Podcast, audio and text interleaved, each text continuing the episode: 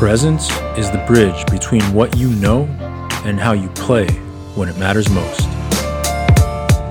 I created this daily podcast to help you get out of your head and into the zone. I'm Jason Su, and this is Poker with Presence.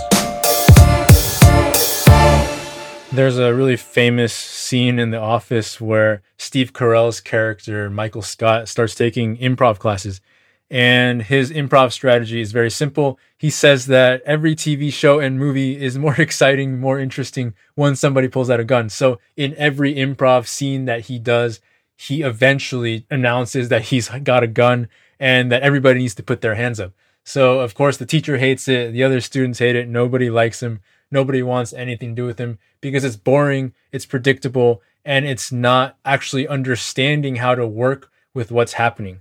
So, as somebody who has done a lot of improv, who has taught a lot of improv, who loves watching good improvisation, that really tickles me because it's definitely a thing that I've seen lots of people do in improv. And it's also a thing I see a lot of people do in life, which is have a very specific kind of bag of tricks or old default patterns, if you will, that you just go to over and over and over because you've had success with them right? And if you're talking about this in the realm of poker, it might be a very specific line you always take versus a specific opponent because you know it makes money. And this is fine. You can make plenty of money doing it this way, and you can't make as much money as possible doing it this way. You can still be a really good winning player, but you can't be the biggest winning player you could possibly be. You can still move up in stakes, but you can't move up in stakes to the highest stakes as fast as possible as you possibly could doing it this way because you are always fixed in terms of what you think you're supposed to do without being open to any other possibilities.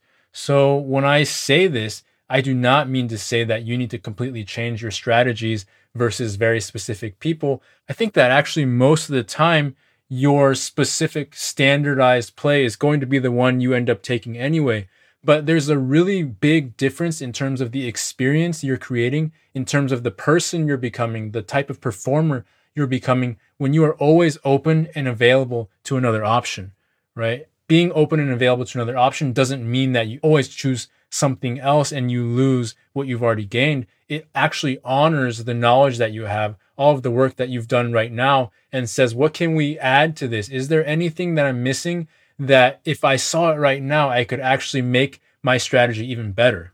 And ultimately, that's how we grow in poker. That's how we grow in life is by understanding what has worked really well for us, appreciating that we've done the work to create that ability to do whatever it is that we have in our systems, in our bag of tricks, and also always be available to seeing something different that's happening, to noticing a dynamic that's shifted, to noticing an emotion that we might be having that might want to inform us to make a different choice.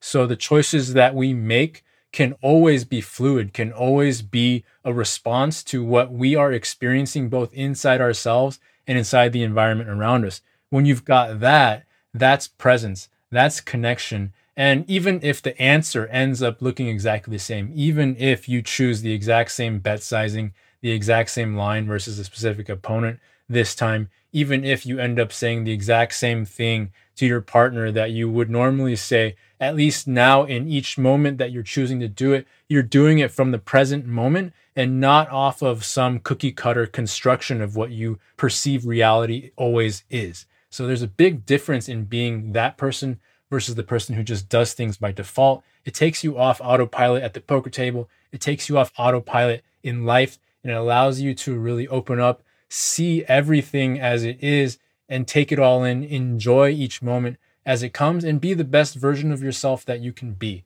Ultimately, I think that if you're still listening to this show after all these episodes, that is what you want most. So I hope you'll take that in and really understand that it's not what you do that matters, it's the process that got you to where you arrived at a decision. Were you open? Were you available?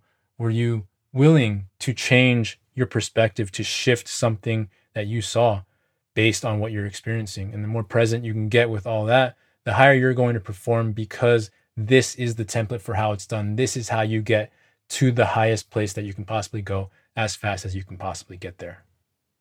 All right, that's all I got today. Hope that inspires you to stay open in your life, whether you're playing poker or doing whatever it is that you're doing out in the world today. If you've been enjoying this show and you want more fresh content like this delivered to you on a regular basis, be sure to check out my free daily email newsletter, where each day I'll deliver something into your inbox on the idea of presence and performance in all walks of life, whether poker, business, relationships, anything and everything, really. So it's fun, it's free, it's entertaining. Highly recommend you check it out if you haven't already. And each day the content is different from what comes out on the show. So if you want a double dose of presence, check it out over at pokerwithpresence.com. Otherwise, thanks for listening as always. Take care, and I'll see you on the next episode. PokerWithPresence.com